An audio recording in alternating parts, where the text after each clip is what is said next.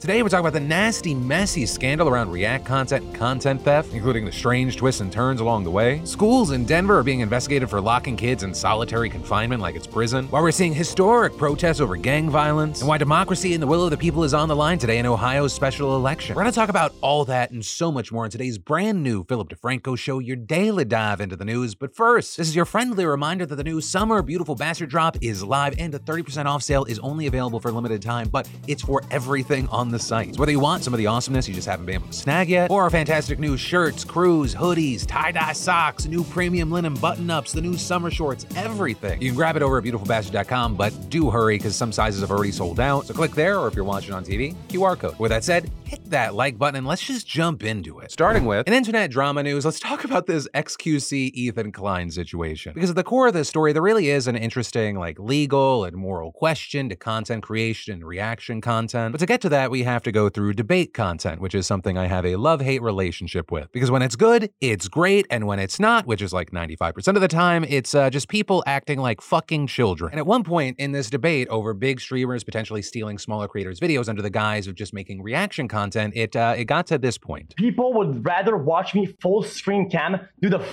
worm Do than watch that. your prime. than Bro, watch your do prime it for a week. Do a week of no reaction content and see how many views you get. Oh, he's crying in the corner. He, oh, okay, sure. With that clip coming from the H3 podcast, where they were arguing over whether or not XQC actually makes genuine reaction content or he's just stealing smaller creators' videos to rake in easy views. And while no one expected this to be a uh, respectful, calm debate on both sides, you know, it could get messy after things first bubbled up after Ethan featured a reaction video from XQC while on his Leftovers podcast last week with Hassan Piker. What the f- uh. So, like, I mean, just right off the bat, what the f- is this editing? There's 10 seconds of him sitting there like a moron. Look at this idiot. Yeah, I mean, it's Huh? not What it's the not high fuck? effort. No, no, no. It's this The is editing like is not that. high effort. I mean, hold Yeah, on. friend of Jay- No, it's not. Let he didn't and he didn't even intro it he didn't talk about it he's literally just sitting there quietly for the first 30 seconds you should sue him F- you xqc you thief Um, I i'm not surprised he's stealing people's videos he steals his- people's his money too on his fucking attitude gambling on this. Right, essentially, Ethan's main claim is that XQC didn't add any real value to the original video, but was still playing it to draw in viewers. And as some have argued, that in turn can be an easy way to farm ad revenue, while the video's original creator doesn't see any of the benefits. With the creator of one of the videos that XQC featured saying on Twitter, he leaves the room five seconds into the video and then returns 10 minutes later, making a mockery out of the fact that he's not reacting. With that then leading to this very public fight between the two, XQC even saying at one point, Also, when they were watching my they were watching my clip, wasn't very reactionary, was it? I'm on his screen right now, and there's not much reaction going on. There isn't much of a of a transformative uh, value to this. Um, I'm being thiefed. I'm being thiefed in a more way that I'm thieving this guy. It seems like if somebody has a lawsuit, it seems like it's me on them.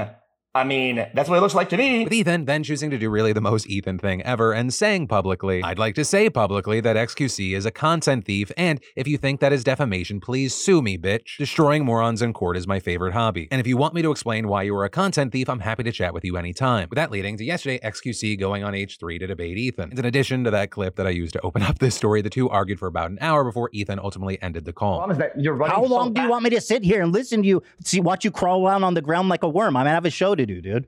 Unlike you i actually organize and put work into my show. I understand for you you're just burning time. You could sit here for 12 hours. That'd make your life easier. You wouldn't have to go steal videos. But me i plan this. I have a show. I have a schedule. This is stop being interesting because you're just sitting there saying silly and doing the worm.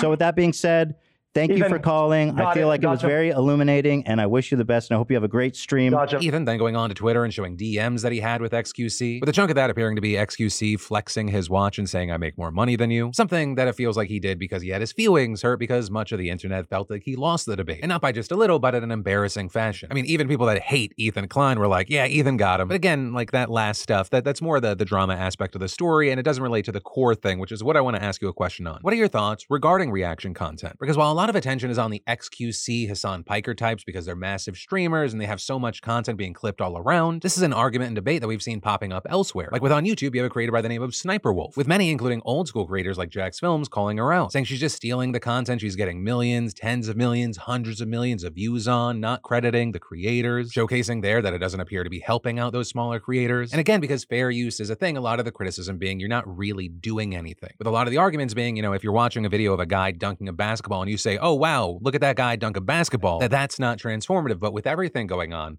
I want to know, what are your thoughts? And then middle schools are already a little bit like prison. If your school was anything like mine, those similarities started in the cafeteria with the food. Though some middle schools are going even further and embracing solitary confinement, which sounds like it should be a joke, but McAuliffe International School, a middle school in Denver, Colorado, reportedly threw students in a so-called seclusion room, also dubbed incarceration rooms by some. Right, room 121E had locks placed on both the doors and the windows so that students with behavioral issues just could be kept inside alone with no way out. And reportedly, numerous staff members knew about this practice and actually helped put kids in the room, sometimes dragging them down the hall, screaming and fighting, with the Denver Public School Board vice president saying, Multiple administrators would stand outside the door and hold it shut as a student would scream and destroy the room and try to get out.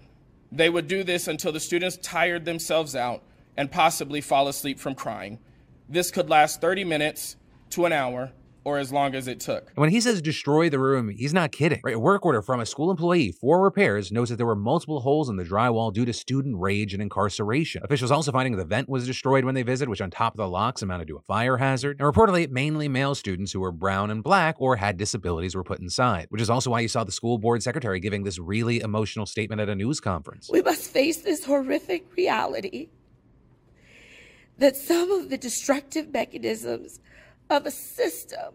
We fought to dismantle.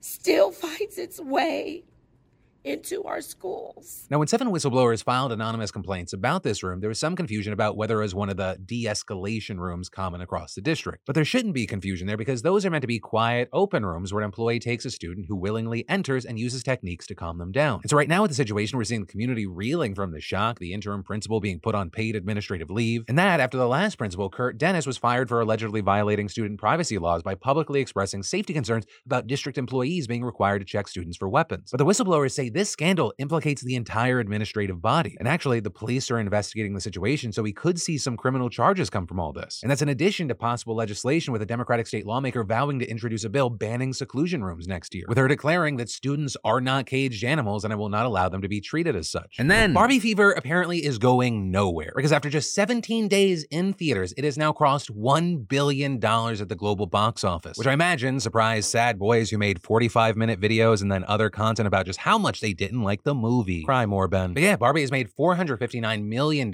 here in North America and another 572 million abroad, which also happens to make Greta Gerwig the first ever solo female director to make a billion dollar film. So huge on that for, but also in terms of the general success of the box office. Right, to give you some context here, since COVID, only five other films have crossed that mark. Notably, this Barbie news is just one good headline among several. Right, you had Oppenheimer crossing $500 million at the box office, with Universal saying this makes it the highest grossing movie set during World War II, which I know may sound niche, but then you think like how many World War II movies there are and also how many good ones there are. And actually, with all this success, we're seeing the film extending its run in IMAX 70mm. Though notably, in the United States, it's only going to affect 19 theaters. But the demand for those theaters and those screenings have been incredibly high. But also, notably for Hollywood, those are not the only movies thriving right now. The Meg 2, despite its 27% Rotten Tomato score, brought in a global $142 million. It was really driven by a big international audience. So on a global scale, it destroyed the new Teenage Mutant Ninja Turtles Mutant Mayhem. Though notably, that's gotten great reviews from both critics and fans. And it actually kind of had the opposite of the Meg's numbers, right? Doing far better domestically than abroad. Of the $51 million that was made worldwide, 43 million came from North America. And that five day haul was better than expected. And then, hola, amigos, gracias por estar conmigo hoy. You know, for most of us, learning a second language in school wasn't exactly a high point in our academic careers. Right after three years of Spanish, I was still questioning my conjugations. But thanks to the sponsor of today's show, Babbel, there's an addictively fun and easy way to learn a new language. Yeah, the best way to learn a language is through immersion, living where the language is spoken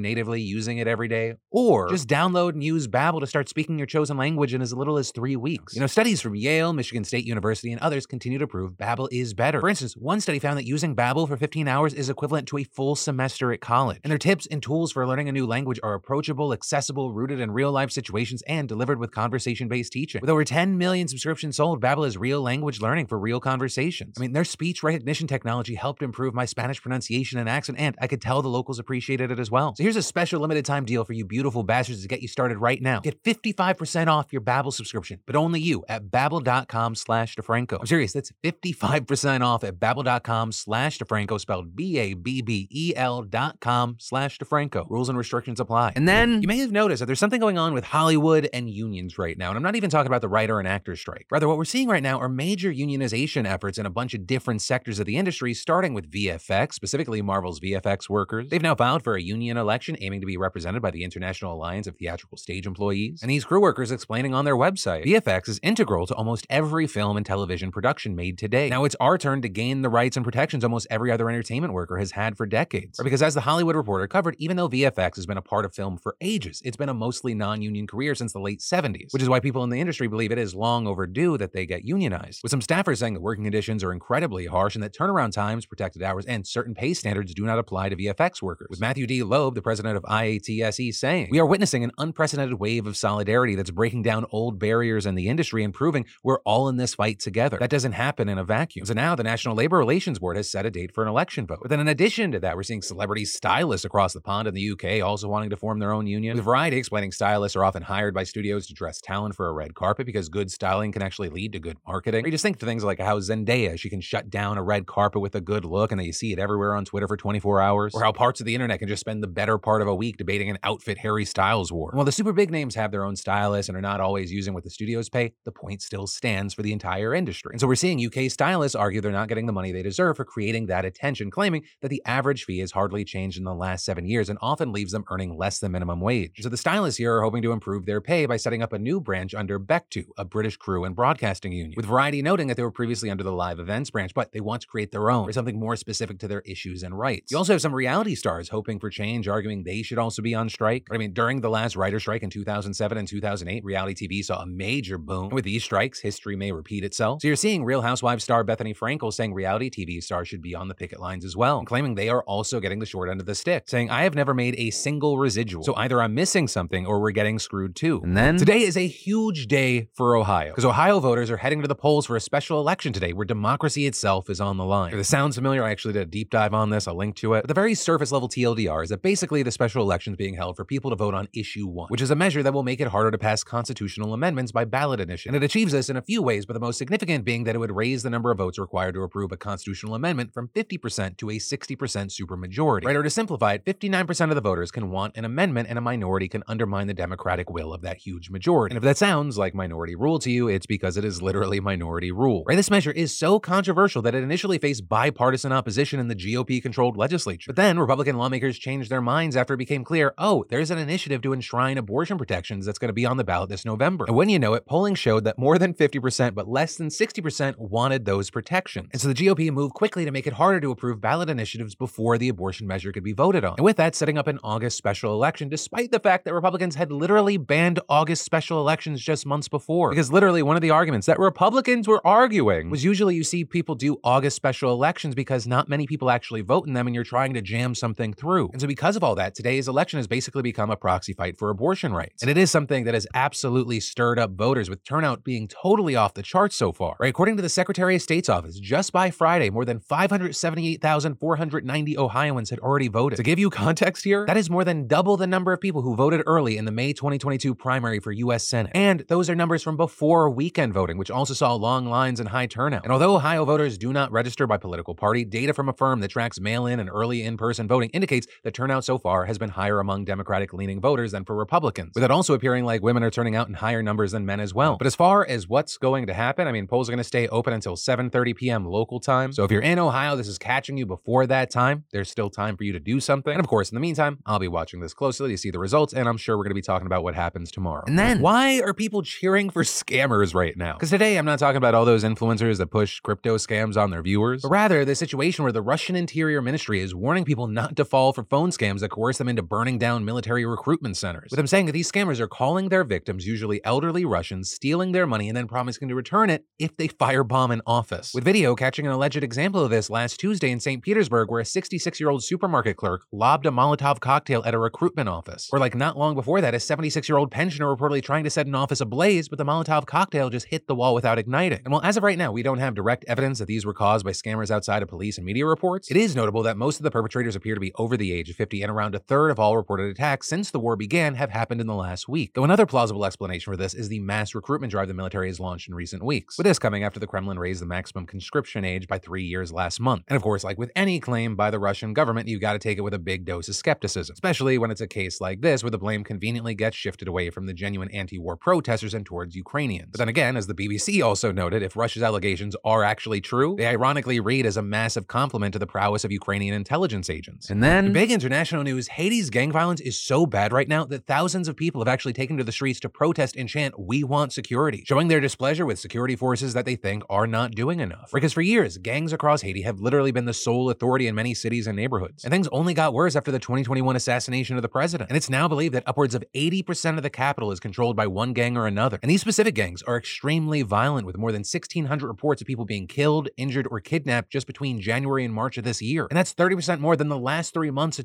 2022. Also, while murder might seem like the worst thing that could happen for many, it's the kidnappings that are destroying them and their communities. Because they're happening so often and causing communities to delve deeper into poverty, with many families even selling their homes and all their belongings to try and make the ransom. But there may be a glimmer of hope, because the recent protests also showed that while many fear the gangs, there are others who want to expand the efforts done by vigilantes to fight them. And it's looking like pretty soon the government's request for foreign intervention might actually be answered, with the most likely proposal coming from Kenya, which has offered to lead a multinational police and military force to try and restore some semblance of order and fight off the gangs, with their plan just needing UN approval, although that vote won't be expected to happen until at least August, because that is when the United States takes over the Security Council presidency and will then be able to introduce the plan. Now, that said, this entire plan reportedly is still in the hypothetical stages, so it's really unclear if this will be a pan African effort. Right? Kenya seems to really want that, or if it's going to be one of the countries like the US getting involved, though that could inflame anti colonial sentiments that many Haitians understandably have. And that's where your daily dive into the news is going to end today, though, two things. The first being you need to go to beautifulbastard.com right now to get in on that 30% off new drop. And secondly, for more news you need to know, I got you covered right here as usual, or I'll even link down below. And if you're all caught up, don't worry, because my name's Philip DeFranco. You've just been filled in. I love yo faces, and I'll see you right back here tomorrow.